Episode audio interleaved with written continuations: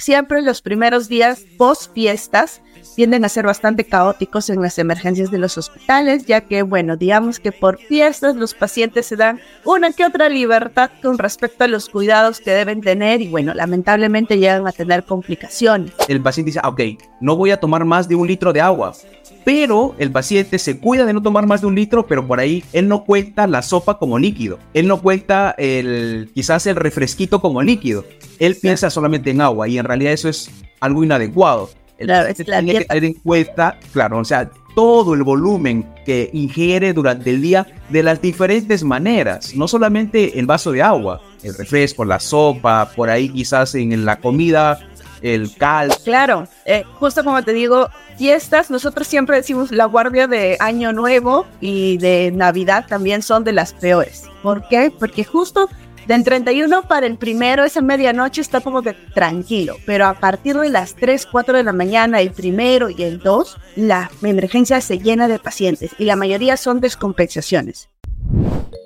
El cuidado de la salud es siempre una parte es del médico, pero la otra parte también es del paciente la información en salud es muy importante para ayudar a prevenir o disminuir la probabilidad de que una persona tenga una complicación. Muchas de las cosas que vemos en los hospitales son prevenibles, tanto la aparición de algunas enfermedades como las complicaciones de las mismas. Necesitamos que el paciente tome acción en lo que es el cuidado de su propia salud. Hola a todos amigos, le damos la bienvenida a nuestro primer episodio de este video podcast Medicina Traducida, donde con la doctora Janine Salcedo vamos a conversar diariamente para poder compartirles nuestras experiencias como médicos en nuestro centro de labores, ya sea hospital o clínica, comentándoles algunos aspectos que vemos en cuanto a la salud de los pacientes y las complicaciones y las medidas que se pueden tomar para poder evitar llegar a ese tipo de complicaciones. Conmigo va a estar la doctora Yanin Salcedo, quien actualmente está cursando el último año de la especialidad de nefrología. Mucho gusto, saludos a todos. Esto soy Yanin, como dije, mi especialidad es nefrología y esto bueno, se ha decidido crear este programa para poder compartir nuestras experiencias y sacar consejos, ¿no? De cada una de estas para poder ayudarlos a cuidar su salud y prevenir cualquier tipo de complicación que puedan tener. Así es. Entonces, bueno, vamos a comentar muy brevemente para que nos puedan conocer. Eh, yo soy Ernesto Zavala, yo soy médico reumatólogo, somos de Lima, Perú. La doctora Janine Salcedo, eh, como ya comentamos, actualmente está cursando el último año de la especialidad de nefrología en el Hospital Cayetano Heredia, también en Lima, Perú. Nosotros estamos casados, tenemos poco menos de dos meses de casados, así que este es nuestro primer proyecto como esposos que estamos tomando. Nuestro objetivo principal con este video podcast es que todos ustedes se lleven información valiosa desde el punto de vista médico para poder prevenir, poder evitar que ustedes o sus familiares, seres queridos, amigos, colegas, etcétera, puedan desarrollar algún tipo de complicación. Nosotros vamos a brindarle algunas pautas, algunos consejos, algunas recomendaciones para que ustedes las puedan tener en cuenta, porque la información en salud es muy importante para ayudar a prevenir o disminuir la probabilidad de que una persona tenga una complicación. Dicho esto, vamos a empezar, vamos a comentarles que este video podcast está grabando en la primera semana de enero, así que vamos a comenzar conversando acerca de qué es lo que hemos visto pasadas las fiestas. Janine me comentaba que muchos pacientes han llegado a la emergencia luego de Año Nuevo, luego de Navidad, y muchos de ellos han llegado con algunas complicaciones que son altamente prevenibles. ¿Cómo así, Janine? Cuéntanos. Esta, bueno, es que no ha pasado en la emergencia. Siempre en los primeros días post fiestas tienden a ser bastante caóticos en las emergencias de los hospitales, ya que, bueno, digamos que por fiestas los pacientes se dan una que otra libertad con respecto a los cuidados que deben tener y, bueno, lamentablemente llegan a tener complicaciones, ¿no? Hemos visto muchos pacientes con diabetes descompensadas, que son cetoacidosis, que han terminado en unidades críticas, pacientes hipertensos mal controlados y en mi caso, bueno, pacientes con enfermedad renal crónica. Hemos recibido varios esta semana con múltiples complicaciones, dentro de las más, eh, digamos así, severas, porque llegaban a la unidad de shock trauma, ha sido congestiones pulmonares, es decir, sus pulmones se llenaban de agua. ¿Y esto por qué? Eh, porque o faltaban una diálisis, ya que, bueno, eran fiestas, era el primero de enero, o eh, se tomaban ciertas libertades con respecto a lo que podían o no podían comer, tomar, y bueno, se congestionaban, ¿no? Se, congestión pulmonar es llenar, que tus pulmones se llenen de agua. Entonces, obviamente, esto genera dificultad respiratoria, puede generar esto incluso llevar al paciente a un ventilador mecánico de no manejarse rápidamente. Claro, es, es, importante comentar esto, ¿no? Porque hay pacientes que por alguna razón perdieron la función de su riñón. O sea, hay personas que lamentablemente por una enfermedad, como por ejemplo podría ser la diabetes, este paciente, su riñón sufrió una complicación y ya no funciona adecuadamente. O sea, ya, ya no cumple su función que debería tener eh, como lo tendría una persona sana. Entonces, esto lleva a que el paciente necesite de una máquina de hemodiálisis para que esa máquina haga de riñón, o sea, cumpla la función de riñón. ¿Qué es lo que sucede? Muchos pacientes eh, que van regularmente a su programa de hemodiálisis, por fiestas, la posponen. Y no solamente la posponen, sino que también hacen algunos desarreglos. Y justo eso es lo que nos comentaba Yanin.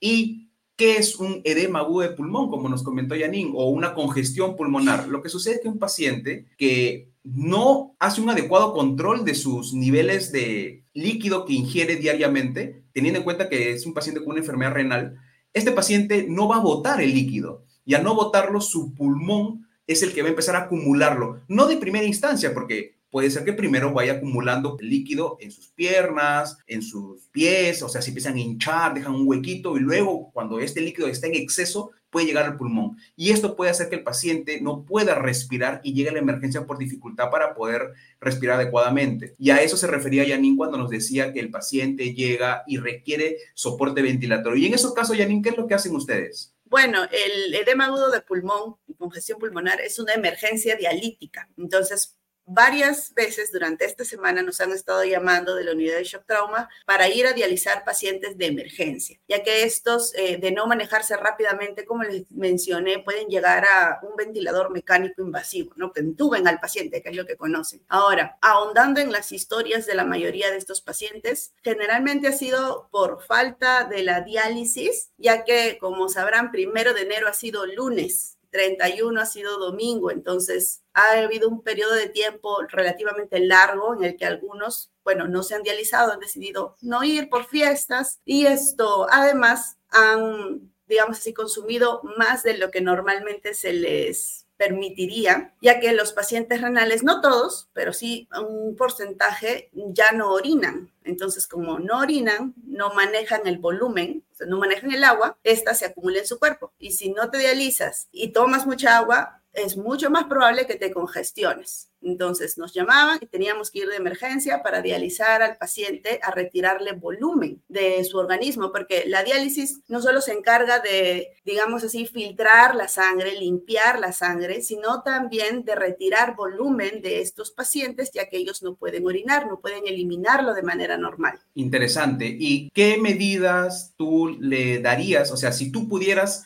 de alguna manera volver en el tiempo y poder ver a ese paciente o al familiar de ese paciente y ya sabes qué es lo que le va a pasar, que el paciente va a hacer desarreglos, todo eso y que va probablemente requerir soporte ventilatorio en una unidad de cuidados intensivos, ¿qué recomendación le darías al familiar o al paciente para que no llegue a ese evento? Bueno, lo primero que se entiende que son fiestas, pero que acudan a la diálisis ¿no? O sea, es, importante, especialmente en aquellos que no orinan. Cada hemodiálisis, que bueno, en este caso estamos hablando de hemodiálisis, les retiran volumen. Puede llegar a ser hasta dos litros incluso más en algunos pacientes de volumen para que ellos puedan mantener su, su vida normal o lo más normal posible. Y lo otro es con respecto a la alimentación. Siempre es importante lo que es, nosotros llamamos restricción hídrica. Entonces, no pueden, como una persona normal que puede tomar dos o tres litros de líquidos en general, durante el día, ellos tienen que tener una restricción. No solo me refiero a tomar agua,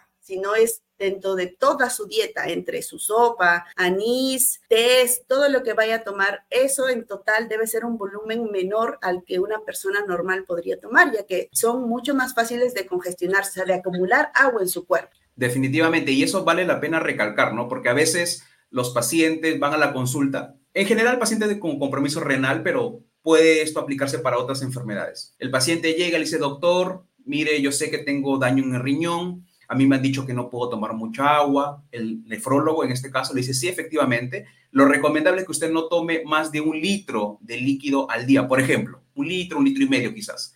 Entonces el paciente dice, ok, no voy a tomar más de un litro de agua, pero el paciente se cuida de no tomar más de un litro, pero por ahí él no cuenta la sopa como líquido, él no cuenta el, quizás el refresquito como líquido, él piensa solamente en agua y en realidad eso es algo inadecuado. El paciente tiene que tener en cuenta, claro, o sea, todo el volumen que ingiere durante el día de las diferentes maneras, no solamente el vaso de agua, el refresco, la sopa, por ahí quizás en la comida, el caldo, no sé, cosas que contribuyan a que vaya teniendo más líquido, más líquido, y esto obviamente trae algunas consecuencias que no son favorables definitivamente. Ahora, a mí me gustaría comentar eh, sobre lo que yo he visto, no ahora, pero sí he visto en anteriores oportunidades, que es en relación a la alimentación. Como todos sabemos, en fiestas, eh, Navidad, Año Nuevo, nosotros hacemos algunos desarreglos, ¿no? Y los pacientes que tienen algunas enfermedades, lamentablemente también lo hacen. Por ejemplo, he visto pacientes que tienen diabetes. La diabetes es una enfermedad en la cual el azúcar en la sangre está alta. Eso es glucosa elevada, ¿no? Cuando estos niveles de glucosa están en niveles muy altos, ocasionan que haya ciertas complicaciones en el paciente que tiene diabetes. Entonces, muchos pacientes toman sus medicamentos, en algunos casos usan insulina cuando no controlan bien con las pastillas por vía oral.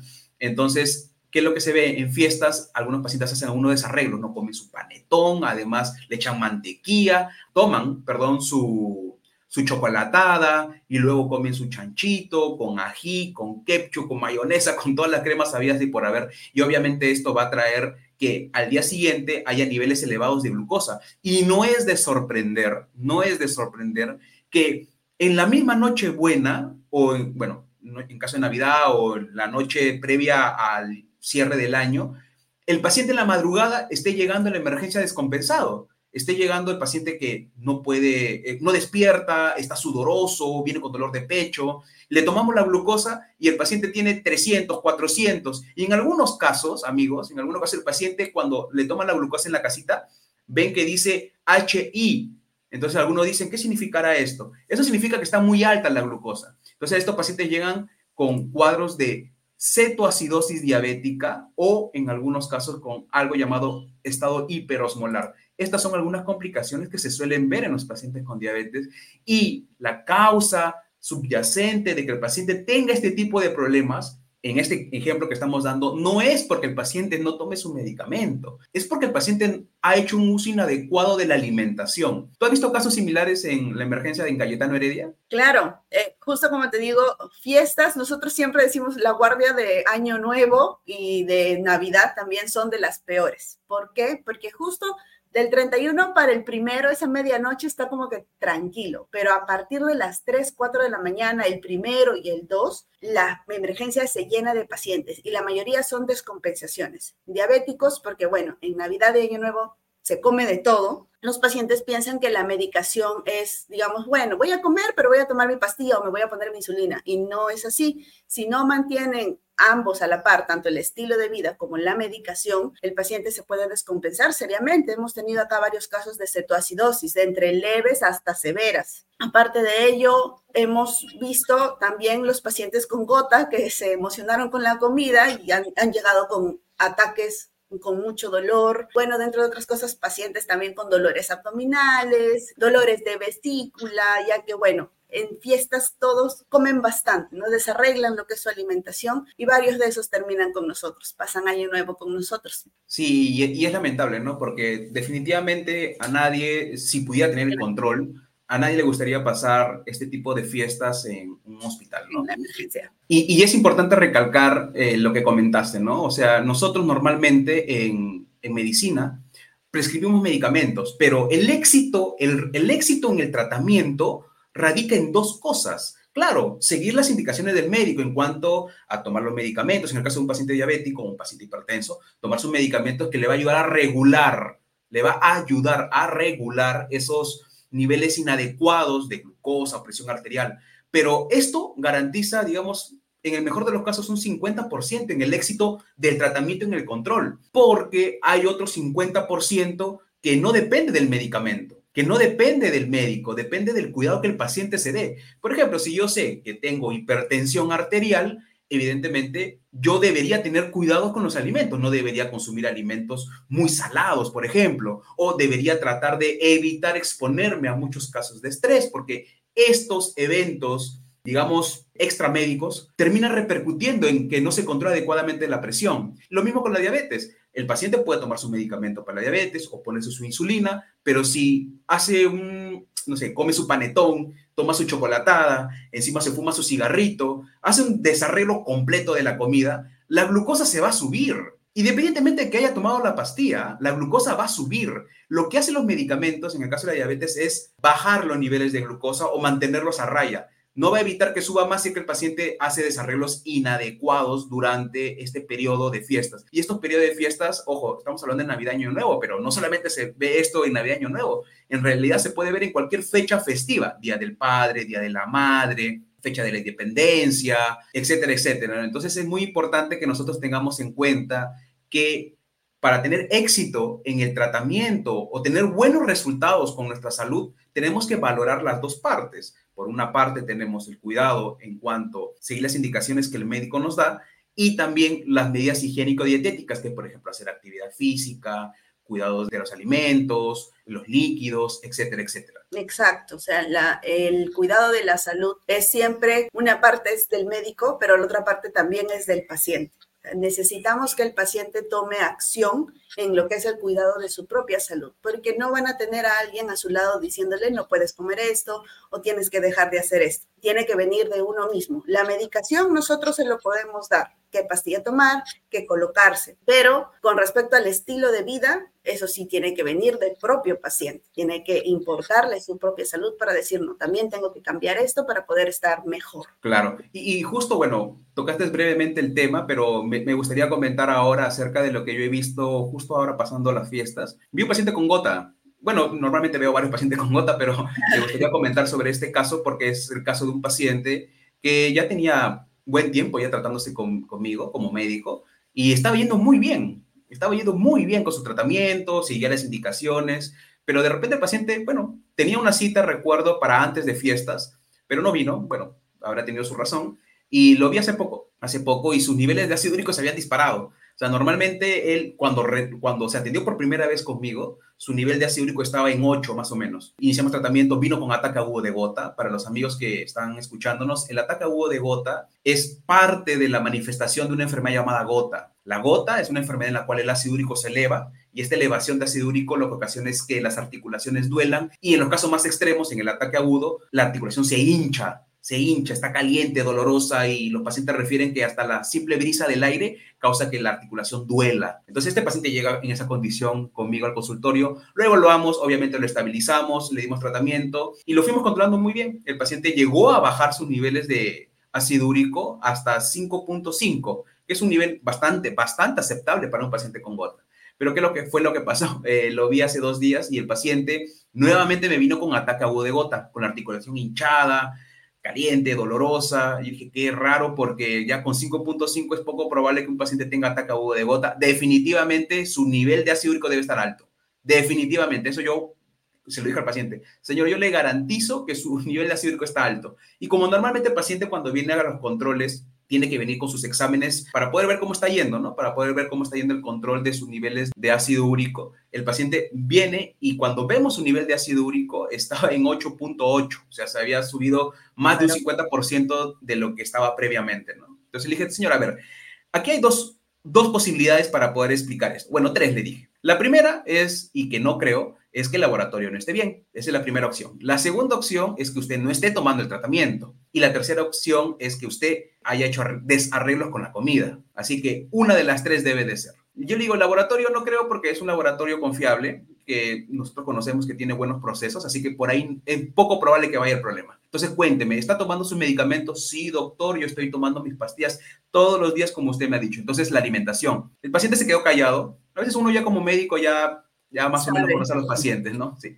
Entonces él se quedó callado, se quedó pensando y me dijo, sí, doctor, la verdad es que, doctor, usted ya sabe, pues, doctor, es, es, Navidad, vinieron mis nietos con mis hijos, mis nueras. Entonces, bueno, pues nos sentamos, comimos y bueno, pues comí ahí mi carnecita y brindamos con vino, pero también había cervecita después, ¿no, doctor? Entonces, este, pero solamente he hecho eso, nada más, ¿ah? Nada más, doctor, y mire, otra vez estoy así. Bueno, entonces yo le expliqué, no señor, lo que pasa es que lo que es el medicamento, bueno, en este caso es el alopurinol, que es el medicamento que solemos utilizar, es uno de los medicamentos que usamos para este problema de la gota. El allopurinol lo que va a hacer es bajar su nivel de ácido úrico, no va a evitar que suba. Eso es importante. Doctor, entonces deme algo para que mi nivel de ácido úrico no suba. Pues doctor, haga bien su trabajo. Me dice, ah, ya señor. ¿Sabe qué va a evitar que su nivel de ácido úrico no suba? ¿Qué doctor? Que usted no coma cosas que le hagan daño. Doctor, pero que usted no me dijo eso cuando nos vimos. ¿Cómo no? Le vuelvo a comentar porque en su momento le dijimos, usted como paciente con gota no puede consumir carnes rojas, no puede consumir vísceras de animales, no puede consumir purinas, mariscos y no puede consumir cerveza, porque estos alimentos son ricos en purina y la purina es el combustible para que el ácido úrico se eleve. Ah, ya, doctor, sí, sí, sí, recuerdo que me lo dijo, pero bueno, la verdad me había olvidado. Entonces, este es un ejemplo de lo que pasa por un inadecuado control de la alimentación. Y este paciente con gota no es que solamente le va a doler la articulación. El ácido úrico elevado lo que hace es causar daño en el riñón de, dos de tres maneras. La primera manera es intoxicándolo. Niveles altos de ácido úrico intoxican al riñón. En segundo orden, la aparición de pequeños tumores de ácido úrico que le llamamos tofos. Estos tofos destruyen al riñón. Ya no solamente lo intoxican, lo destruyen. Y la tercera manera es que se presenten cálculos de ácido úrico y estos cálculos obstruyen el drenaje, digamos, de la orina en el riñón. ¿no? Imaginémonos una bomba que tiene un tubo de salida. Imaginemos que en el tubo de salida ponemos una piedra. Entonces, la bomba no va a poder funcionar adecuadamente y se va a dañar. Y estos pacientes terminan yendo luego con el nefrólogo, terminan yendo contigo, Yanin, porque este paciente ha perdido la función del riñón. ¿Has tenido casos de pacientes con gota que hayan perdido su función renal? Claro, justo hemos tenido uno en la emergencia, pero hace ya será un mes, tal vez, que viene, el paciente viene por dolor, viene por un ataque de gota, tenía estos sus tofos en codos, tenía en rodillas, hasta en la oreja le habían salido, y esto, cuando le toman, llega a la emergencia con dolor, ¿no? Se inicia analgesia, pero eh, le toman sus laboratorios basales, ¿no? Para ver cómo está, para ver justo también el ácido úrico. Y ahí es en donde por primera vez el señor escucha que tiene un problema en los riñones. ¿Por qué? Él entendía que la gota le afectaba las articulaciones, o sea, él entendía que eso era el único compromiso que podía tener, no sabía, como has mencionado, que puede generar daño en otros órganos. Entonces, en este caso, el riñón, el riñón era el que ya se había dañado y lamentablemente ya era algo crónico. O sea, no era algo de este momento, sino era algo que había venido acarreándolo de mucho tiempo, porque cuando ya se le toman sus exámenes, se corrobora, ¿no? Que sí tiene ya una enfermedad renal crónica, es decir, que ya no tiene vuelta atrás, por decirlo así, ¿no? Una vez que perdemos la función del riñón por algún compromiso crónico, ya sea diabetes, hipertensión, o sea, algunas enfermedades sistémicas como lupus o la gota, ya no se puede recuperar. Entonces, en estos casos, cuando ya llegan a estadios avanzados, es cuando se plantea el inicio de lo que es terapia de reemplazo renal, que como dice su nombre, va a reemplazar la función del riñón. No es que cura la enfermedad renal crónica, reemplaza su función. Y en este caso lo que se inicia es hemodiálisis, que es justo el paso de la sangre a través de un filtro especial que va a depurar todas estas toxinas y va a devolverla al organismo limpia, filtrada. Ahora, en este caso, como te menciono, el señor llega por dolor y se fue con hemodiálisis. Así, de un día para el otro le tuvieron que decir, señor, sus riñones ya no funcionan. Y esto es justo por, en parte, falta de información, ¿no? Porque hay, muchos saben que la diabetes puede causar, entre muchas otras cosas, de enfermedad renal, ¿no? Pero hay varias enfermedades que también pueden generar compromiso en los riñones, además de en otros órganos, y no, la gente no conoce, uno sabe, ¿no? Entonces, bueno, le dan poca importancia. La gota sí lastima mis articulaciones, me genera dolor, pero no sabía que podía lastimar mis riñones y terminar en estos casos, porque él ya es crónico ya. O sea, ahí es algo que de vida va a tener que hacer, ¿no? La hemodiálisis. Claro, y, es importante eh, recalcar eso, ¿no? O sea, muchas de las complicaciones que nosotros vemos en los hospitales, en la emergencia, en la sala de hospitalización, en cuidados intensivos, en shock trauma, se estima que hasta el, entre el 40 al 60% de esas complicaciones se pudieron haber prevenido. Sí. Y solamente conociendo eh, qué medidas tomar para evitarlas, se pudieron haber prevenido. Por ejemplo, mire, Recapitulemos en lo que hemos conversado hasta ahorita. Hemos conversado de pacientes que han llegado con sobrecarga de líquido en los pulmones, pacientes con enfermedad renal crónica, como comentaste, ¿no? Por ejemplo, si ese paciente hubiera sabido, o no solamente sabido, hubiera tomado acción, ¿no? Si este paciente hubiera sabido que no podía tomar mucho líquido y se hubiera moderado, controlado, ese paciente no hubiera llegado a la emergencia. Hemos conversado también de pacientes con gota, pacientes con gota que llegan con ataque agudo de gota y que pueden perder eventualmente el riñón. Ese paciente, si hubiera tenido cuidados con respecto a la alimentación, ese paciente no hubiera llegado a la emergencia con ataque agudo de gota, no, o eventualmente no perdería el riñón. Y ojo que la gota no solamente ataca eso, también puede atacar el corazón también, ¿no? Porque eleva el riesgo de tener infartos al corazón. Lo mismo con los pacientes con diabetes, pacientes que llegan a la emergencia con elevado riesgo o ya en cetoacidosis diabética, bueno, como le llaman los pacientes, coma diabético. Este paciente, si hubiera tenido cuidado con la alimentación, casi garantizado que no hubiera llegado con este tipo de complicaciones en la emergencia, ¿no? Entonces, es por eso que también nosotros hacemos este tipo de videos, este tipo de videopodcasts, programas para poder compartir experiencias y que el paciente pueda conocer, porque lamentablemente en la consulta médica nosotros no tenemos, nos gustaría tener el tiempo a disposición para poder explayarnos y hablar de todas las eventuales complicaciones, pero lamentablemente por la cantidad de pacientes, nuestro tiempo a veces es restringido, ¿no? En algunos, por ejemplo, nosotros, en los hospitales,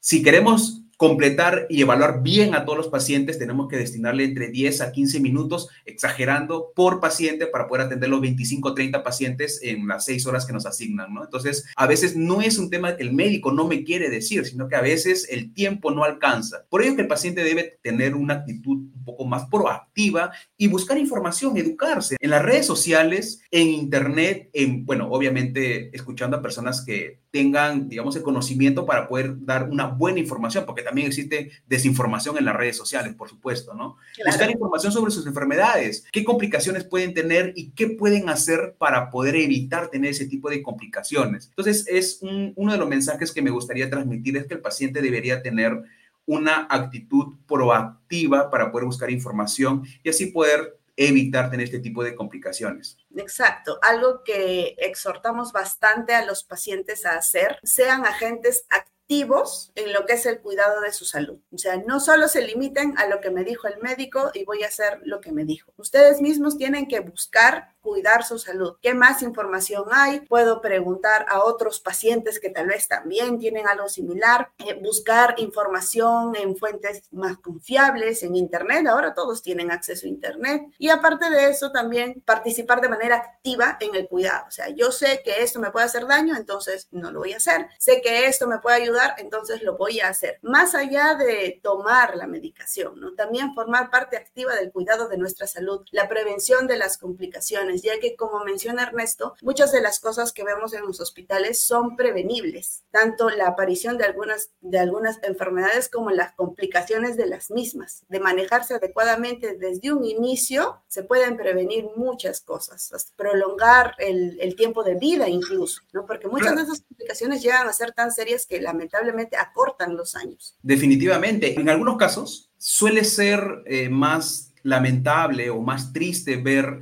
situaciones en las que el paciente sigue viviendo, ¿sí? Pero tiene una discapacidad que limita su función. Por ejemplo, ¿cuántos pacientes hipertensos, diabéticos, que no controlaron adecuadamente su problema, ¿no? El paciente termina teniendo un infarto al corazón, un infarto al cerebro y el paciente queda con una secuela irreversible. Entonces, un infarto al cerebro, lamentablemente el paciente no puede mover su brazo, no puede mover su pierna, no puede mover la carita, la mitad de la carita. Eh, estoy tratando de no utilizar muchos términos técnicos para que los amigos no, no, no, no se pierdan quizás, por eso estoy hablando un poquito más, menos técnico, ¿no? Estoy hablando de manera más criolla, por así decirlo. Entonces, este paciente ya no va a poder caminar, ya no va a poder utilizar su brazo o va a quedar postrado en una cama. Entonces, el paciente va a quedarse postrado lo que le queda de vida. Entonces, puede estar postrado en una cama 3, 4, 5, 10 años. Entonces, todo esto se puede evitar definitivamente se puede evitar con una adecuada prevención, un adecuado cuidado y obviamente una adecuada relación médico-paciente, ¿no? Donde el paciente sea eh, un partícipe activo activo de los cuidados de su salud. Entonces, esto es algo que nosotros queríamos tocar el día de hoy en base a lo que hemos visto en las emergencias, en los hospitales, en las clínicas, luego de las fiestas. Quizás algunas recomendaciones finales que te gustaría darnos, Janine. Creo que, bueno, aprendizajes que estamos llevando del video, ¿no? Uno, tenemos que ser activos en el cuidado de nuestra salud.